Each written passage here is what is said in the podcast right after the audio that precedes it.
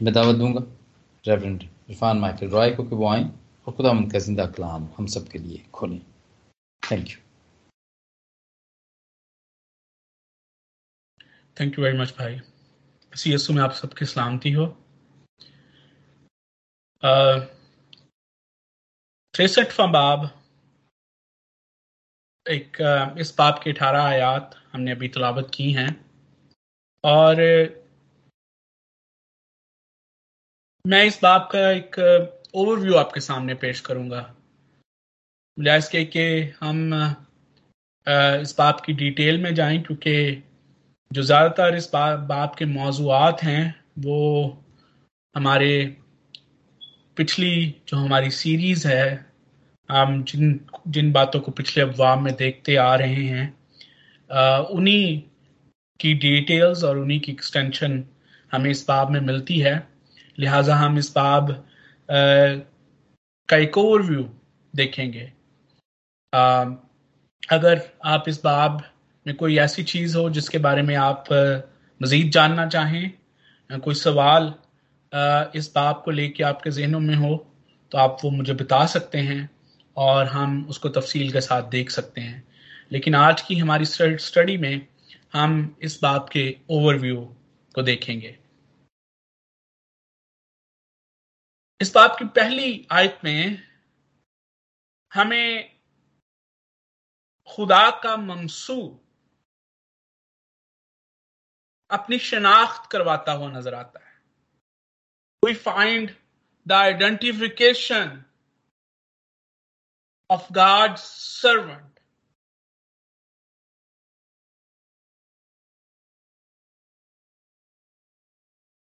वो अपनी जात के बारे में बताता है, पहली आयत में। इज़ गिविंग एन इंट्रोडक्शन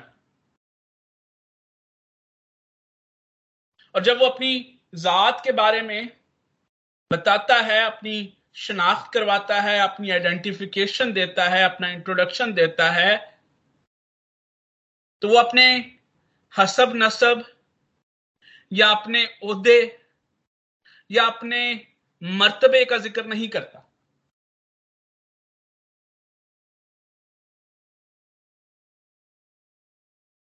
बल्कि खुदा का ममसू, खुदा का खादम, अपनी शनाख्त, अपनी उस खिदमत के वसीले से करता है जो कि उसको सौंपी गई। वो अपनी आइडेंटिफिकेशन अपना इंट्रोडक्शन उस मिनिस्ट्री के वसीले से देता है, उस काम के वसीले से देता है, जो वो सरंजाम देता है। उसकी खिदमत, उसकी जात का अहाता करती है और वो अपनी खिदमत के वसीले से अपनी शनाख्त करवाता है।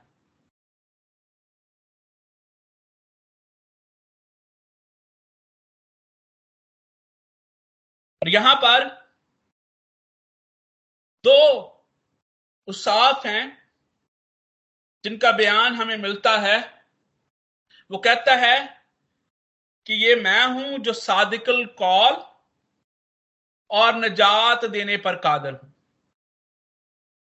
और दो ये सब्जेक्ट हैं जो कि हमने पिछले अफवाब में बड़े बड़े गौर से जिनको बड़े बड़े डिटेल में जिनको देखा। राइचियसनेस रास्तबाजी, सादकुल कौल होना और फिदिया देने वाला, निजात देने वाला। ये दो चीज़ें हैं जो कि उसकी शनाख्त का पता देती हैं, जो कि उसका इंट्रोडक्शन है, जो वो इस बाब में हमारे सामने पेश कर, करता है। जब हमने बासठवा बाब और उसकी ग्यारहवीं आयत को पढ़ा तो वहाँ पर एक ऐलान किया गया। एक ऐलान वहाँ पर मौजूद है और वो ऐलान ये है कि निजात देने वाला आता है। फिदिया देने वाले को आना है।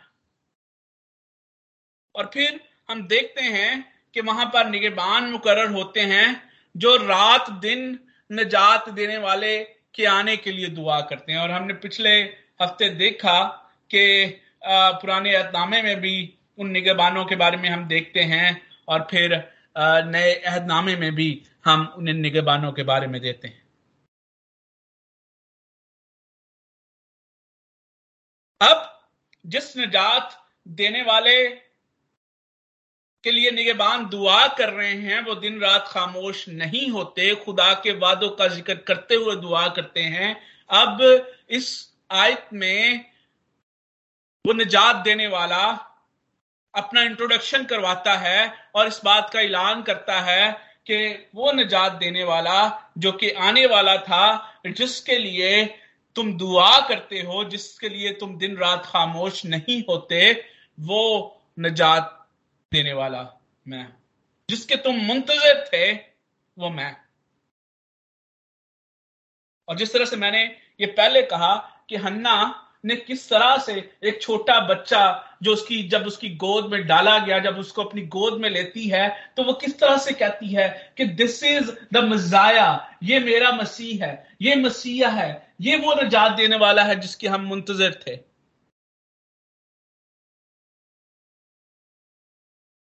It is only possible through the word of God. ये ये इंट्रोडक्शन जो कि वो पेश करता है कि मैं सादिकुल कौल और नजात देने वाला हूँ। ये ये शनाख्त, पैदाइश से शुरू होती है।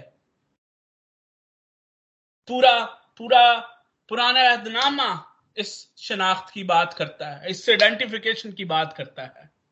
और अब मसीह यस्सु इस बात को क्लेम करते हैं कि मैं सादिकुल कौल और नजात देने वाला।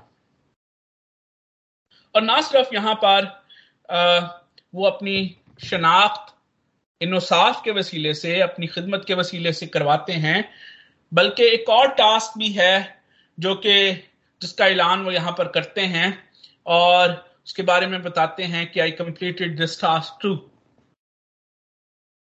और यहाँ पर ये जो बाब है, ये जो आयत है, ये शुरू होती है, ये कौन है जो अदूम से सुर्ख पोशाक पहने और बुसरा से आता है? हम जब अदूम की बात करते हैं तो हम अदूम को ईसु की निस्बत से, उसकी औलाद की नस्बत से जानते हैं। ईसु, वहाँ पर जाकर आबाद होता है और इब्राहिम की औलाद होने के हम वहाँ से अदूम की तारीख जो है, वो शुरू होती है। अब अदूमी इब्राहिम की औलाद होने के बावजूद इसराइलियों से दुश्मनी रखते थे। ये दुश्मनी अदूमियों की, इसराइलियों से दुश्मनी हमेशा जारी रही। बावजूद के एक बाप की औलाद हैं अपने भाई से अदावत रखता है। हमेशा इसराइलियों की बर्बादी के कहा रहे और आप आ, मैं ज़्यादा वक्त यहाँ पर नहीं स्पेंड करूँगा। आप बाइबल की तारीख से बड़े अच्छे तरीके से वाकिफ हैं और अदूम की तारीख अगर आप देखना चाहते हैं आप ज़रूर साउ ईसु का ज़िक्र से आप इसको इसको ज़रूर देखें। क्योंकि न सिर्फ़ अदूमी इसराइलियों के दुश्मन थे, बल्कि वो इसराइलियों के खुदा की भी तहकीर करते हैं। और जब हम यसाया और उसका चौतीसवां बाब हमने पढ़ा तो हमने हमने वहाँ पर देखा कि खुदा अदूमियों को मलाउन करार देता है। और पिश, और पशीन गोई करता है कि खुदा की तलवार अदूम में बहुत ज़्यादा खून रेजी करेगी। क्योंकि अदूमी खुदा और उसके लोगों के दुश्मन है। वो खुदा की, के लोगों की बर्बादी के खाहा हैं। अगर आप ईसाई ईसाया चौतीसवा बाब, उसकी पांचवी आयत से लेकर दसवीं आयत तक पढ़ें और उसके बाद आप इस आयत को देखें तो आप यहाँ पर ये बात ये बात आपके सामने वाजे हो जाएगी कि ये साया इस मजमून को जब अब दोहराता है तो वो यहाँ पर बिल्कुल उसी बात को जिसकी जिसकी प्रशीन गोई ये साढ़े चौतीसवें बाप में की गई कि खुदा की तलवार दूम में बहुत ज़्यादा खून रेजी करेगी और अब खुदा का ममसू जो कि सादकुल कौल है, जो कि नजात देने वाला है, उस, वो एक एक फाते भी है, उसको एक जंगजू के तौर पर भी यहाँ पर ये साया पेश करता है, जो अदूम के साथ जंग से ही ही पोर्ट्रेज हिमसेल्फ अ वॉरियर एक जंगजू जो कि जंग के मैदान से, जो फतह करने के बाद, जो दुश्मनों को तहत करने के बाद, अब वापस अपने अपने घर की तरफ़, अपने मुल्क की तरफ़ आ रहा। लिखा है कि सुर्ख पोशाक पहने। अब ये अदूम से जो सुर्ख पोशाक पहने हुए आ रहा है, उसने दुश्मनों को वहाँ पर तहते किया है। खुदा की तलवार ने वहाँ पर खून रेजी की है और उस खून रेजी से उस जंगजू की पोशाक सुर्ख है। वो खून से रंगी हुई पोशाक खुदा का ममसू खुदा के दुश्मनों के खिलाफ जंग करता है और उनको शिकस्त देता है। बाइबल की तारीख इस बात की गवाह है कि खुदा और उसके ममसू के खिलाफ उठने वालों का क्या हशर हुआ। मूसा के खिलाफ कोरा और उसके साथियों ने जब बगावत की तो ज़मीन फटी और वो उसमें जा पड़े। कितने ही इसराइलियों के दुश्मनों को खुदा ने मलिया मेट कर दिया।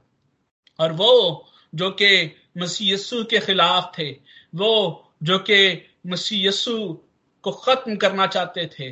वो जो मसीह यस्सु और उसके लोगों के दुश्मन थे, आज आप उनका हाल देखें। या तो वो सफ़ा हस्ती से मिट चुके हैं, या वो खुद उस चोले में, उस जमात में शामिल हो चुके हैं, जो कि उस फाते की रियाया है।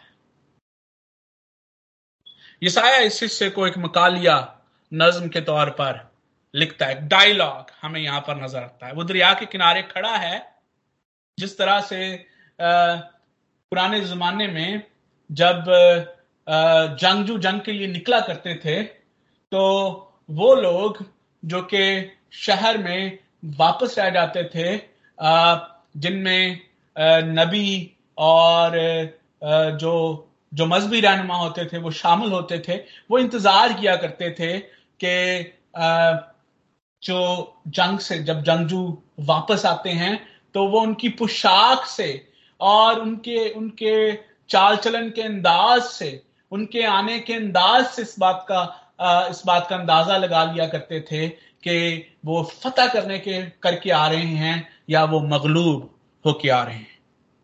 यहाँ पर ये साया खड़ा है और एक मुकालमा करता है, वो खुद ही अपने आप से सवाल करता है। वो एक जंगजू को आता देख रहा है। ये जंगजू अदूम वो देख रहा है कि ये फतह, ये जंगजू फतह करता हुआ आ रहा है। इसकी पोशाक खून से सुर्ख है। सुर्ख पोशाक जो है वो फतह का निशान। जब हम मुकाशफा उन्नीसवा बाब पढ़ते हैं, जहाँ पर सवेर सफ़ेद घोड़े के सवार का ज़िक्र है, जो फतह करते हुए निकलता है और उसके जलाल का बयान वहाँ पर हमें मिलता है। वहाँ पर तेरहवीं आयत में लिखा है, उन्नीसवां बाप उसकी मुकाशवा उन्नीसवां बाप उसकी तेरहवीं आयत वहाँ पर लिखा है कि वो खून की छुड़की हुई पोशाक पहने हैं। वो अपने दुश्मन के खिलाफ फाते है।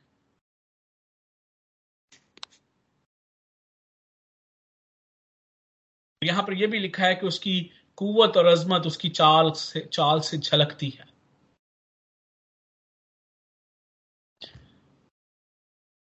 जिस तरह से एक पहलवान अपने, एक पहलवान अपने जिस्म को लड़ाई के लिए तैयार करता है और wrestler wrestlers they work on their body different part of their body different muscles of their their body and these muscles ये जो मसल्स होते हैं जिन पर वो काम करते हैं ये इनकी बनावट जो है वो साफ़ नज़र आती है। और इसी तरह से वहाँ पर लिखा है कि उसकी उसकी जो कुवत और अजमत है उसकी चाल से नज़र आती है। He he he prepared himself for this task so well के नज़र आता है कि वो इस मकसद के लिए इस इस, इस काम के लिए तैयार है। लेकिन मैं यहाँ पर आपको ये ज़रूर याद दिलाना चाहता हूँ कि अदूम हर उस शख्स की को पेश करता है, हर उस कौम को पेश करता है, हर उस बात को पेश करता है, हर उस ख्याल को पेश करता है, हर उस नज़रिए को पेश करता है, हर उस जाब्ते को पेश करता है, जो खुदा और उसके कलाम के खिलाफ है। बाइबल मुकदस में अदूम को एक नुमाइंदगी के तौर पर भी पेश किया गया है। हर वो चीज़, हर वो शख्स, हर वो बात, हर वो ख्याल, हर वो नज़रिया जो खुदा के खिलाफ है, खुदा का ममसू उसके खिलाफ जंग करता है। और वो उस जंग में फाते है। पालूस रसूल इफ्सू के खात उसके छठे बाब में इस बात को इस तरह से एक्सप्लेन करता है कि हमारा, हमारी जो जंग है, हमारी जो लड़ाई है, ये जस्मानी कुवतों से नहीं, बल्कि शरारत की रूहानी फौजों से है। अबलीस से है जो शरारत की रूहानी फौजों का सरदार है। और क्योंकि हमारी लड़ाई जिस्मानी नहीं, बल्कि रूहानी है, इसलिए हमारी तैयारी भी जिस्मानी नहीं, बल्कि रूहानी होनी चाहिए। इसीलिए पालूस कहता है कि रूह के हथियार पहन लो। हमें अगर इस लड़ाई में शामिल होना है, हमें अगर अदूमियों के खिलाफ, यानी हर उस बात के खिलाफ, हर उस शख्स के खिलाफ, हर उस नज़रिए के खिलाफ, जो कि खुदा और उसके उसके ममसू के के खिलाफ है, हमें हमें अगर जंग करनी है तो हमें रूहानी जंग लड़नी है, और उसके लिए हमें रूहानी हथियार पहनने की ज़रूरत है, जिसका ज़िक्र पालूस, इफ्सियों और उसके छठे बाब में करता है। दूसरी और तीसरी रात में फातिह की पोशाक को और ज़्यादा गहराई में बयान किया गया है। अगर आप इन आयात को पढ़ते हैं तो वहाँ पर आ, उस पोशाक को और ज़्यादा उसके उसकी डिटेल्स हमें मिलती हैं। चौथी आयत से लेकर छठी आयत में निजात के वक्त का ज़िक्र है और लोगों की बेबसी का ज़िक्र है। बयान किया गया है कि लोग किस कदर बेबस हैं और इस बेबसी में सिर्फ़ खुदा का ममसू जो है, वो उनको सहारा दे सकता है, उनकी मदद करता है और फिर खुदा की ममसू की खिदमत और उसकी कामयाबी का ज़िक्र हमें यहाँ पर मिलता है।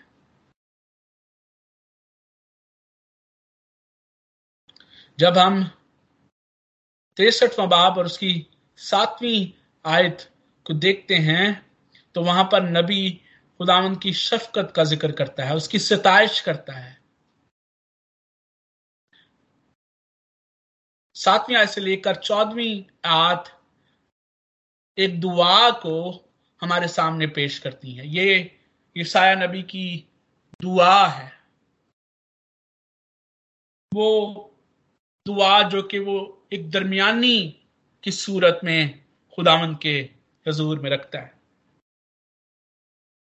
और इस दुआ में सबसे पहली बात जो हम सीखते हैं वो ये है कि खुदा का अपने लोगों के बारे में क्या ख्याल है? इन ये दुआ हमें ये बताती है कि खुदा अपने लोगों के बारे में कैसा ख्याल रखता है, कैसी सोच रखता है। It tells us about the mind of God towards his people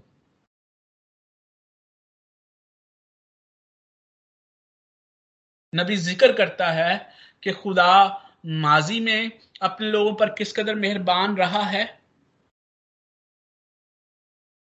और वो बड़ी खूबसूरत अल्फाज में खुदा की मोहब्बत का ज़िक्र करता है। वो कहता है कि वो अपने लोगों की मुसीबत में मुसीबत ज़्यादा हुआ।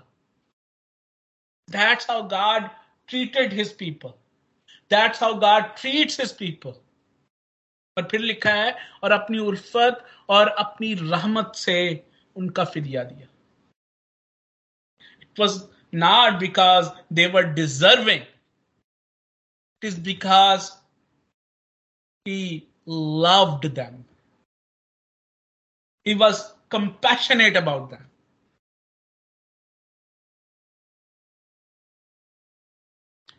वो ज़िक्र करता है कि खुदा अपने लोगों की खताओं के बावजूद उनको माफ़ करता है और उनके लिए नजात का ज़िक्र करता है। सातवीं आयत में उसकी मोहब्बत और शफकत और मेहरबानी का बयान हमें मिलता है। आठवीं और नौवीं आयात बयान करती हैं कि खुदामंद अपने लोगों के साथ रिश्ता कायम करता है और फिर उस, उसे उसे कायम करता है। ये और ये बात याद रखने की ज़रूरत है। खुदा जब रिश्ता कायम करता है तो वो उसे खत्म नहीं करता।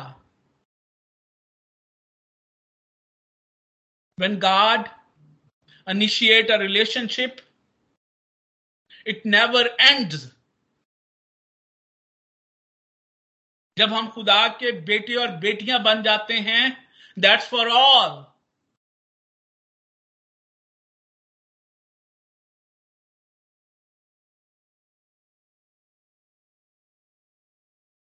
बहुत दफ़ा हमें इस चीज़ की हमने I don't blame blame anyone लेकिन मैंने बहुत दफ़ा लोगों को बार बार बार बार ऑल्टर पर आते हुए और इस चीज़ के, इस चीज़ के बारे में अनश्योर होते हुए देखा है कि they they still have a relationship with with God और नॉट खुदामन का कलाम हमें सिखाता है कि जब वो रिलेशनशिप कायम कर लेता है तो फिर वो उसको ख़त्म नहीं करता। हम इंसान, होते हुए इंसानी सोच रखते हैं। हम जब रिलेशनशिप बनाते हैं रिलेशनशिप इनिशिएट करते हैं, हम उन रिलेशनशिप्स को ख़त्म भी कर देते हैं। जब हमें दुख पहुँचता है, दर्द होती है या उस रिलेशनशिप से हमारे हमारे मकसद पूरे नहीं होते, हम उन्हें खत्म कर देते हैं। That's how we think that's how we do as human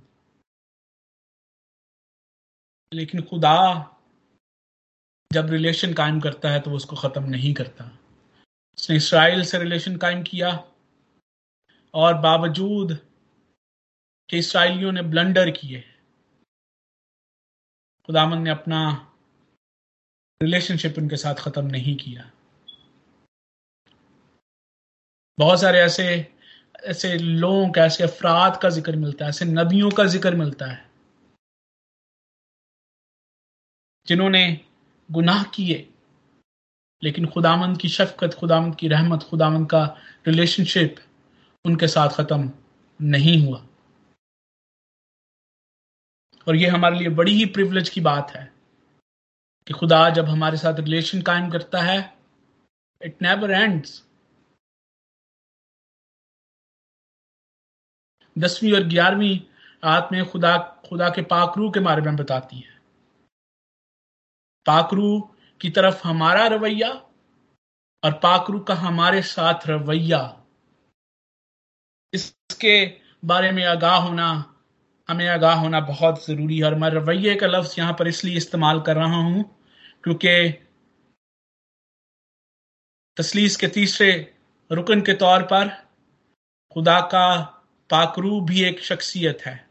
जिस तरह से खुदा बाप एक शख्सियत है, खुदा बेटा एक शख्सियत है, इसी तरह से खुदा का पाकरू एक शख्सियत है।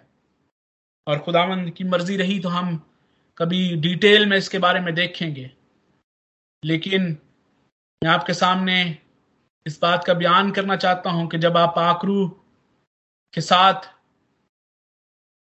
डील करते हैं, डू रिमेंबर कि खुदा पाकरू भी उसी तरह से खुदा है जिस तरह से खुदा बाप और खुदा बेटा। और वो इसी तरह से एक शख्सियत है जिस तरह से खुदा बाप और खुदा बेटा। बतौर शख्सियत उसमें कुवत है, लेकिन वो एक कुवत नहीं है, वो एक शख्सियत है। जिस तरह से खुदा माइटी एंड पावरफुल है, इसी तरह से पाकरू माइटी एंड पावरफुल है। और जिस तरह से खुदा का रिलेशन हमारे साथ हमारे साथ खत्म नहीं होता, इसी तरह से पाकरू का रिलेशनशिप हमारे साथ खत्म नहीं होता, क्योंकि पाकरू खुदा है। जिस तरह से ये रिलेशनशिप खुदा हमारे साथ इनिशिएट करता है, इसी तरह से पाकरू हमारे साथ रिलेशन इनिशिएट करता है कि पाकरू खुदा है। बारहवीं और चौदहवीं आयात में हमें खुदा के दाने और जलाले बाज जलाली बाजू का ज़िक्र मिलता है। खुदा का बाजू उसकी कुवत, ताकत और रहनुमाई की तरफ़ इशारा है और यहाँ पर खुदा की कुवत, ताकत और उसकी रहनुमाई को पेश किया गया है। पंद्रहवीं से उन्नीसवीं आयात में नबी खुदा से रहमत और मदद की इल्तजा करता है। पंद्रहवीं आयत में वो खुद ही सवाल उठाता है कि शायद खुदा बदल गया है, क्योंकि वह, वो पहले की तरह गैरत और कुदरत के काम नहीं करता। और उसकी दिली रहमत और शफकत शायद अपने लोगों के लिए माकूफ हो गई है। लेकिन सोलहवीं आयत में वो खुद ही इस बात का जवाब देता है कि खुदा अब भी हमारा बाप और फिदिया देने वाला है। वो इस बात को पेश करता है कि हम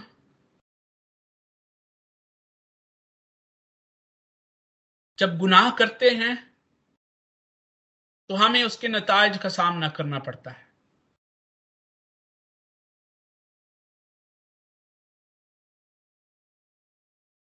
लेकिन ये खुदामन की शफकत और उसकी मोहब्बत है कि हमें वो हमें उन उन नतज में, उस कॉन्सिक्वेंसेस में छोड़ता नहीं है।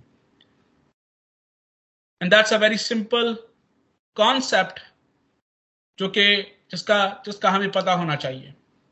खुदा ने इंसान को आज़ाद मर्ज़ी देकर पैदा किया। And he gave him a choice free will जिससे वो चूज़ कर सकता था।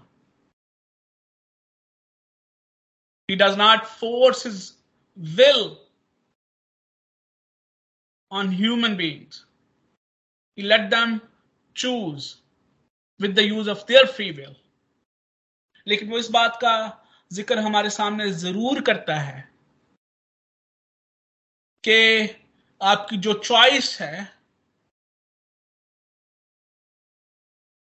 इसके कॉन्सिक्वेंसेस आपको बर्दाश्त करने पड़ेंगे और शरीयत इसी बात की तरफ़ हमारा इशारा करवाती है कि अगर हम रॉन्ग चॉइसेस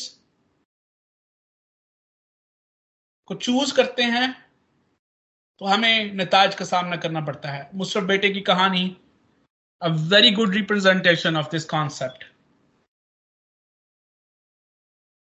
उसके पास फ्री विल थी। He use that free will जो कुछ मेरे हिस्से में आता है, मुझे दे दे। जाऊँगा और अलहदा से रहूँगा। यूज़ दैट फ्री विल और चॉइस जो उसने अपने लिए जो चूज़ किया, वो गलत था। और जब वो गलत चॉइस करता है ही has to bear the consequences और अब कॉन्सिक्वेंसेस क्या हैं? कि जलालत, तंगदस्ती, उसका, उसमें वो ज़िंदगी बसर करता है। And same happen to Adam आदम खुदा ने आदम को फ्री विल दी। कॉन्सिक्वेंसेस उसके सामने रखे। बाग के सब दरख्तों का फल खा सकता है, खाएगा, मेरी हजूरी में रहेगा, ऐश करेगा। दरमियान में जो दरख्त है, उसका फल नहीं खाना, जिस दिन तूने खाया तो मरा। मेरी हजूरी से निकाल दिया जाएगा। आदम के पास फ्री विल थी, उसने फ्री विल से चूज़ अपने लिए किया, उसने दरमियान के दरख्त का फल खाया और नतज का सामना किया। अब के बाप मोहब्बत करता है, उल्फत रखता है, शफकत रखता है, वो हमें नतज में छोड़ता नहीं है। And here comes the God's love and God's God's grace जो हम अपने लिए चूज़ कर रहे हैं, अगर उसमें जलालत और रसवाई है, शर्मिंदगी है तो खुदा की मोहब्बत और फजल इस तौर से काम करता है कि वो हमें वहाँ से वाला और फाते है। खुदा इस कलाम के वसीले से आप सबको कसरत के साथ बरकत बख्शे आमीन Amin, Amin. Thank you very much, Bhai Sahab, for the blessed message. Thank you very much.